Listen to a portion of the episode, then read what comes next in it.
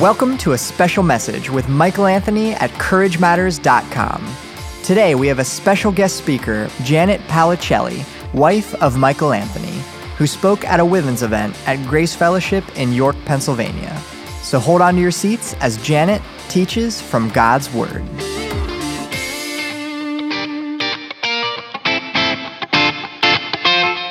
When I was a kid, we had Sunday school in a really big classroom that was divided into several smaller classrooms by a big long curtain. And I remember the first time that my Sunday school teacher was telling us about what happened after Jesus died and how the curtain was torn in two from the top to the bottom. And I remember her saying, you know, that the curtain that you see here that divides these classrooms is not even nearly as tall as the one that was in the temple. And I was amazed and just looking at that curtain, I, I, I, could not understand it. All I remembered knowing and understanding was that it had to have been the power of God for it to be torn from the top to the bottom. I mean, how else can you explain that? It had to have been the power of God. But now I understand the significance of it. I, I think in my mind, I thought it was just God's response to Jesus dying on the cross it was, it was heart wrenching. I think I thought of it that way. And I think that is part of it. God's heart being torn in two by the death of Jesus on the cross. But what it really tells us is that he was opening the way. He was opening the way for us to come into his presence. We no longer needed that high priest to go once a year, to go through all those rituals of cleansing himself and his family and offering sacrifices for himself and all that first, and then go in and offer sacrifices on our behalf. We no longer need that. We're under the new covenant now, and Jesus has done that once and for all. Now, the temple in Jerusalem in Jesus' day was built by Herod. So, scripture doesn't actually record the measurements of that curtain or its specifications. What we do see in scripture is that long before that in Exodus, the Israelites were told to make a curtain of blue, purple, and scarlet yarn and finely twisted linen with cherubim worked into it by a skilled craftsman. And then in historical records other than the Bible, we see that same description of the curtain. So we know that if we doubted that the Bible was true, we could see from historical records that there is a description of that same curtain in the same temple, and it was described in the same way. History books disagree on the height of that curtain. All of them say that it was at least 30 feet high, but some of them say that it was 60 or 80 feet high. Think of the significance, though, for a curtain that's that tall to be torn in two from top to bottom. And Jesus' sacrifice was what opened the way into the very presence of God for you and for me. The Old Covenant was made to emphasize both the seriousness of sin and how it tears us away from God, and to emphasize the depth of God's love for us. He wants fellowship with us. That is what this is about. He wants fellowship with us. Only the blood atonement of Jesus Christ allows for fellowship with God throughout eternity. Without his sacrifice, there would be no possibility of this. And how merciful God is that he provided a sacrifice for us to die in our place. We've seen that word atonement a few times now. And in fact, Mike has mentioned it a few times in the last week or two with Easter and Good Friday. He's mentioned that word atonement and where it comes from. But I wanted to talk about it again because I think it's so fascinating. Remember that Leviticus 17 that we read earlier says it's the blood that makes atonement for one's life. And in 1 John 2 2, it says Jesus is the atoning sacrifice for our sins, and not only for ours, but also for the sins of the whole world. Now, some versions of the Bible use different, different words for that. The ESV and the King James Version use the word propitiation instead. But when you look that up, it simply means atoning sacrifice. The word atonement comes from an interesting place. In the 1500s, one and ment, M E N T, were combined to create the word one ment. It had never been used before that. And it was used in religious literature to describe the redemption, reconciliation, and at one ment of mankind with God. There apparently was no English word to describe that Hebrew idea before, so they made one up. One ment became one ment. From at one ment, at one-ment of mankind with God. The next slide shows at one-ment is where we get our current word atonement from. So we pronounce it atonement, but it comes from at one-ment. Forgiveness is important not in and of itself, but because of its purpose. Its purpose was at one-ment with God. It's unity with God. It's the restoration of a relationship. It's not in itself the end goal, forgiveness.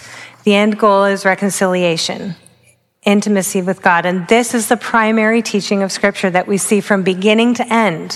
When we read it cover to cover and we understand it, we understand that God is teaching this primarily, that that's his desire. He created us for relationship and intimacy with him. And it was broken because of sin and he redeemed it through the blood of Christ, that life for life sacrifice. Forgiveness can't happen without sacrifice. And relationship can't happen without forgiveness.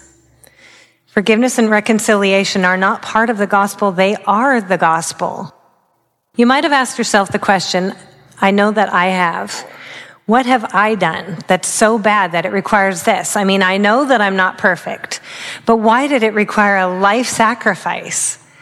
So Ezekiel 18:4 says, "The soul who sins is the one who will die."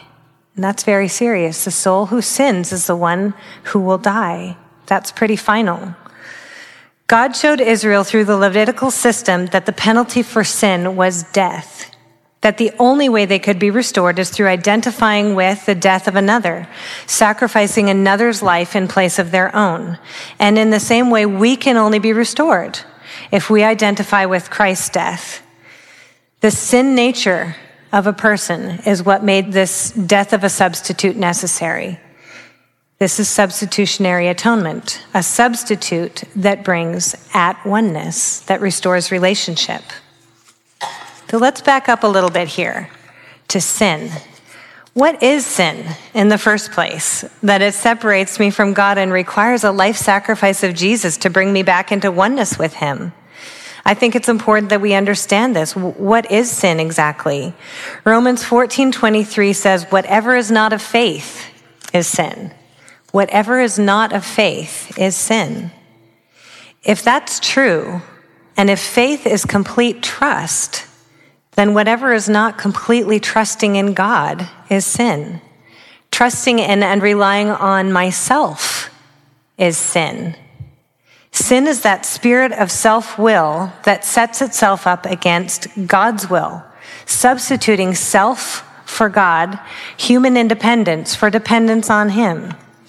Sin is doing anything apart from God. So we think of that as sometimes they're called sins of commission, things that we commit, that we do that are not in line with God. Or neglecting to do what is of God so sin is doing anything apart from God, the sins of commission, or neglecting to do what is of God. And that's sometimes called sins of omission. We omit those things. When we realize that sin is essentially building our identity on anything other than God, and we're doing that all the time, if we think about our lives, building our identity on what is not of God, that helps us to understand, doesn't it? Our complete and absolute dependence on God on his mercy and the forgiveness that he extends to us. And I think we also become less likely to judge too when we understand that, that we all are in desperate need of his forgiveness. It makes us less likely to separate ourselves from others who commit big sins or seem to be involved in a lifestyle of sin, maybe. So, sin in a word is pride. It's pride that sets us up against God and separates us from Him. And the result of this pride is twofold. I had a professor in Bible college who used to say that all sin falls into two categories the sin of self glorification and the sin of self protection. I've thought a lot about that over the years, and I, I, think she was right. Those two things are in direct violation of the greatest commandment to love God and love each other. Both of those things, self glorification and self protection, prevent vulnerability and humility. I can't be a good friend to others when I'm always building myself up, nor when I'm busy protecting myself. And sometimes those happen almost without us knowing it. And when we're deeply hurt by someone and we carry around the weight of that person's sin in our lives, rather than forgiving them, that actually leads us into sin ourselves. The sin of protecting ourselves rather than trusting God to protect us. Sin or pride is death because it is separation from God when we were created for relationship with Him at one ment. This brings me back to the story that I told about my friend Veronica. Without forgiveness, we would not have had a relationship. And it's true in all relationships. The loss of relationship hurts. Last time, if you remember, I told another story about a loss of relationship that I experienced, and that relationship was never restored. And I had to come to a place where I forgave in spite of the fact that she never apologized or tried herself to restore that relationship. But I know that a loss of relationship hurts, and a lot of you also know that a loss of relationship hurts. And that is why Jesus did what he did. So forgiveness is not just part of the gospel, it's the whole gospel. It's the good news that God loves us so much that through the sacrifice of Jesus for the forgiveness of our sins, he's made a way for us to be with him. And that is good news. I think we struggle to forgive because we forget what God went through to forgive us and why he had to go to that extent. If we understand and accept fully the forgiveness that Christ offers, that's really the only way that we can turn and offer forgiveness to other people as we should. That right relationship with God equals a right relationship with people. And if we have a right relationship with people, that reflects our right relationship with God. It's a sure sign. It's a sure sign that we're not walking in the freedom that comes from complete forgiveness from God if we're not able to freely forgive others. So think about the next time that you realize you're holding on to something. Have you completely accepted the forgiveness that comes from Christ? Colossians 3:13 says, "Bear with each other and forgive whatever grievances you may have against one another. Forgive as the Lord forgave you." Forgive as the Lord forgave you. And this is not a suggestion, ladies. This is a command in Scripture. Forgive as the Lord forgave you. And we're not being asked to do this in a vacuum either. We're to do it in light of the forgiveness we ourselves have received that we've just looked at this morning. Let's look at Psalm 103 next, 10 through 12. Turn there with me if you'd like. Psalm 103, 10 through 12. I love this entire psalm, but we're going to look at 10 through 12 today. He, the Lord, does not treat us as our sins deserve or repay us according to our iniquities. For as high as the heavens are above the earth, so great is his love for those who fear him. And as far as the east is from the west, so far has he removed our transgressions from us. If you look at a globe, there's a northernmost point, the North Pole, and there's a southernmost point, the South Pole. So there's a fixed distance between those two points, the North and the South. But have you ever noticed that there's no easternmost point on a globe and no westernmost point on a globe? You can just go around and around the globe in an eastward direction or a westward direction, but those two never meet. And God is saying, as far as the east is from the west, so far has he removed our transgressions from us. In other words, our sin has been taken away forever. Those two never meet. It's never to be seen again. And so often, I think that we get it backwards. We try to fix our relationships first without understanding this truth that God has laid out in Scripture for us to understand we don't really have an understanding of what Christ did for us on the cross and what that means for us. We've heard it. Most of us have heard it, but we don't really understand that mystery. The Bible calls it a mystery. In Colossians 1, it says, Paul refers to it as the mystery that has been kept hidden for ages and generations, but is now disclosed to the saints. To them, God has chosen to make known among the Gentiles us, the glorious riches of this mystery, which is Christ in you, the hope of glory. And there's a reason he calls it a mystery. It is hard for us to grasp. You could all probably explain it to the person sitting next to you, what the cross means.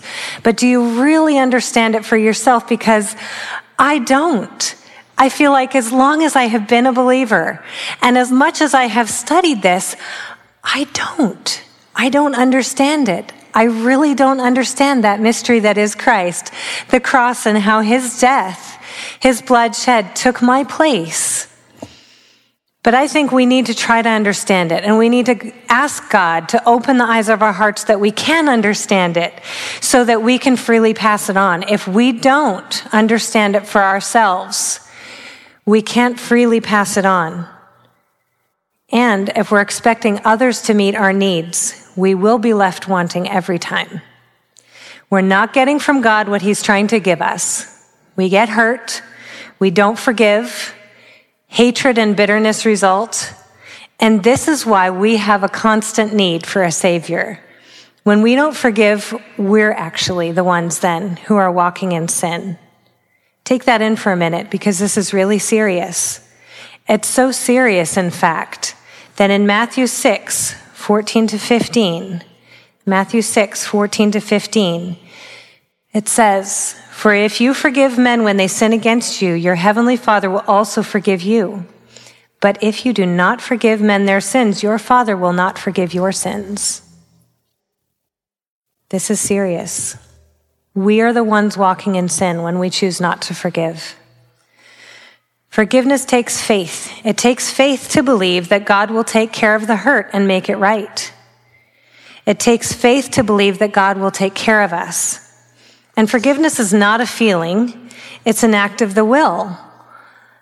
And just like in Lynn's testimony, she didn't start with the feeling. Very clearly, she didn't start with the feeling, but she prayed for it and God brought that feeling about. It's like, too, you've heard that, you know, if you're in a bad mood and if you smile, the feelings will start to come with it. You'll start to feel happy just because you put that smile on your face. And forgiveness is like that too. We don't begin with a feeling. It can't begin with a feeling. And so they can't be the starting point. We can't base our forgiveness of others on how we feel. And we have to start with a decision instead. It has to be that decision, like the decision of putting the smile on your face. It has to be a decision to forgive, and then the feelings can follow. In some cases, that decision needs to be made again and again. It's not always once and done, as we might like it to be. Let's look for a minute at a couple things that forgiveness is not. It is not to ignore truth and justice. It is actually looking squarely at the truth and then choosing to extend forgiveness and mercy. Forgiving is different than excusing the person. Jesus didn't excuse what we did. He didn't overlook our sin. He looked straight at it and then he chose to extend mercy. Romans 5 8 says, But God demonstrates his own love for us in this, that while we were still sinners, Christ died for us. So he saw that sin. He acknowledged it and chose to extend mercy. So we look at the sin. We look squarely at it, but we choose to forgive. Forgiveness is not to hand over the power to the offender. Sometimes we think that too. But forgiveness is instead to free yourself. Sometimes we think that it's kind of a, a meek and wimpy action. It's the inability to stand up for ourselves, but that's not the case. Forgiveness is actually taking courage and running straight into that battle. Forgiveness is not waiting for or dependent on an apology. We've talked about that already a little bit. Some of the people who hurt us are not sorry. And what if there's a refusal to reconcile?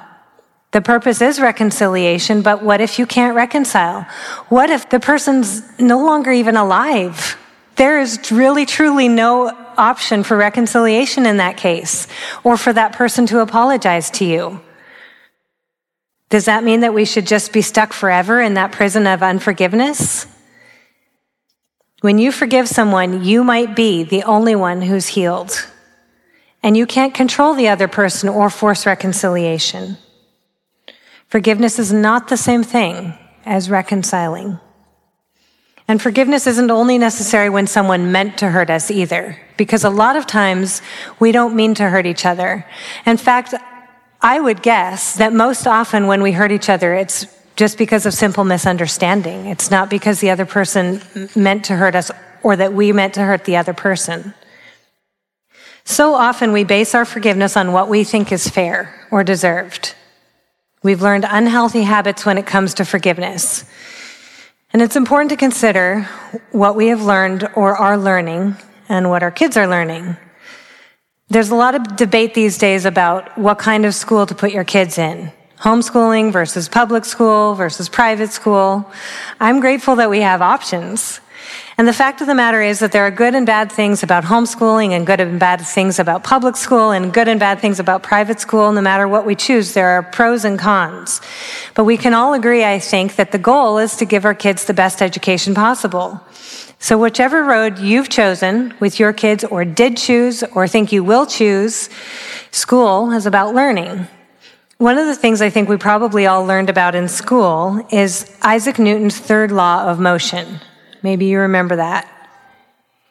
It states that for every action, there is an equal and opposite reaction. For example, picture a swimmer moving herself through the water. She pushes the water backward to propel herself forward. Equal and opposite reaction. So last year in, my, in school, my boys were learning this. And when I asked my son Titus to give me an example of Newton's third law of motion, with a straight face, he said, if you hit me, I must hit you back.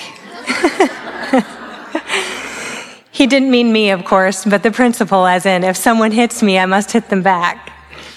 He was being funny, but sadly, we tend to apply this to our relationships, often without even realizing it. We base our forgiveness on what we think is fair or deserved. Everything kind of has to even out. So if you're humble and you act humbly toward me, well, I can be humble with you then.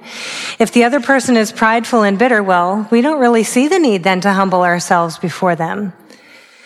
So what does it look like then when I choose to forgive? Forgiveness is choosing not to keep a record of wrongs, like we see in 1 Corinthians 13. Love keeps no record of wrongs. Sometimes we keep that record of wrongs as if we're a person who's working in some sort of emotion archive, collecting and sorting all of these hurts and wrongs done to us to be used at a later time. Forgiveness is giving up the right to be right. When we hold tight to the need to declare right and wrong, forgiveness is not possible anymore. Forgiveness is, or can be, still genuine, even if I remember the hurt. We've all heard that we're supposed to forgive and forget. God says in Hebrews 8:12, "I will forgive their wickedness and will remember their sins no more." And how thankful I am that God remembers our sins no more. But we are not God, and we do remember a lot of times, don't we? Sometimes it takes a miracle of God to forget. And is my forgiveness insincere if I don't forget? No, it isn't. I don't think that my ability, I know that my ability to forget does not determine whether or not I am sincere in my forgiveness. Forgiveness in the end is not about us or even about the people or person that offended us. We forgive because we're told to forgive as the Lord forgave you. It's ultimately about obedience, obedience and worship to God. But there's always a personal benefit to us when we obey God, isn't there? God never asks us to do anything that will not ultimately also benefit us, and that's the goodness of God. The reward for being obedient is always worth it. So let's talk again for one second about the result of choosing not to forgive. Hebrews 12:15 says, "See to it that no one misses the grace of God, and that no bitter root grows up to cause trouble and defile many." See to it that no one misses the grace of God and that no bitter root grows up to cause trouble and defile many. That root of bitterness grows from the seed of unforgiveness. That root of bitterness grows from a seed of unforgiveness. That's where it starts. I remember that during one of those long winters way up north as a kid, I got pneumonia. And I had to take medicine every few hours around the clock. So that meant that my mom had to come into my room in the middle of the night with a glass of water and a big pink pill. And she would sit next to me while I tried to swallow this thing. I was only probably about eight at the time, and I would try over and over again to try to get that pill down, and I could not do it. And before too long, that shiny pink outer coating on that pill was worn off, and only the chalky, nasty, bitter white stuff in the center would be left.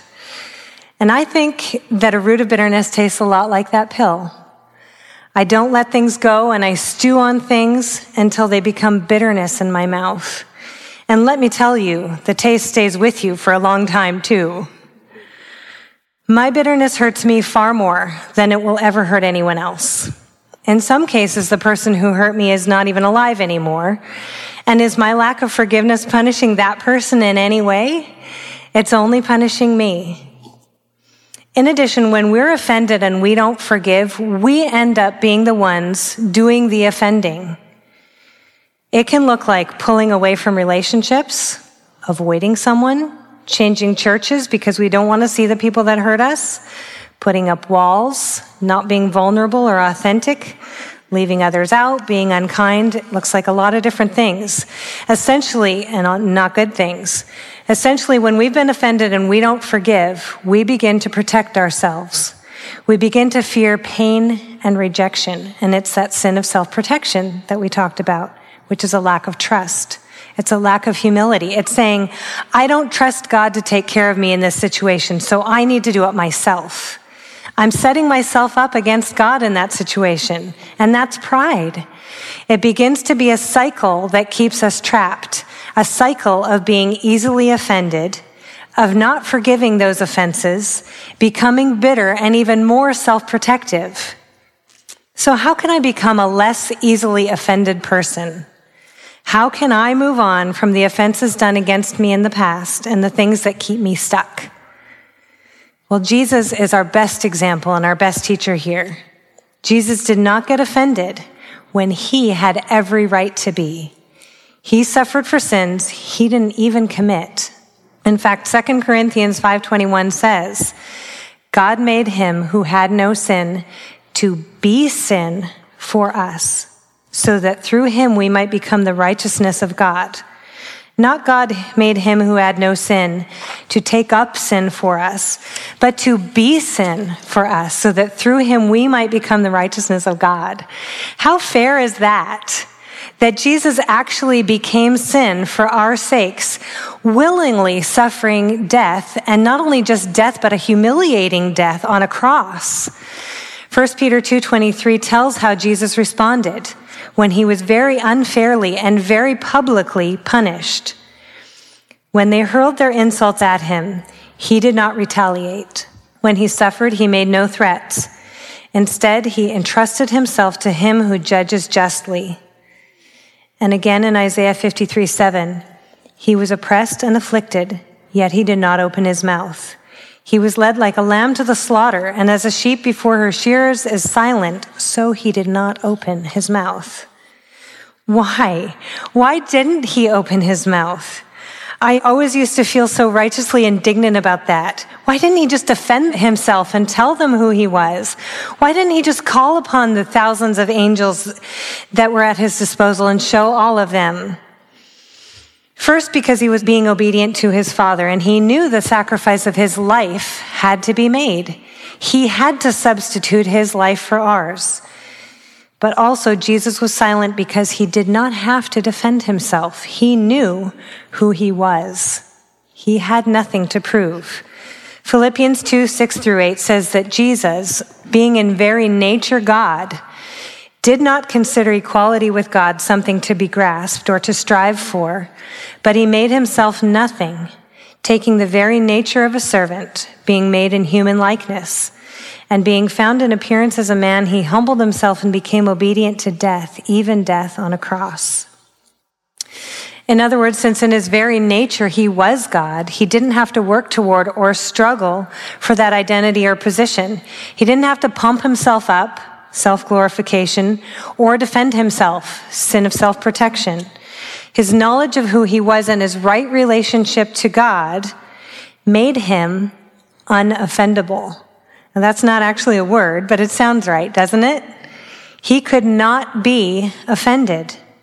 And likewise, in the same way, we become unoffendable, not when we put up a high enough wall of self protection around ourselves, but when we see ourselves the way God sees us.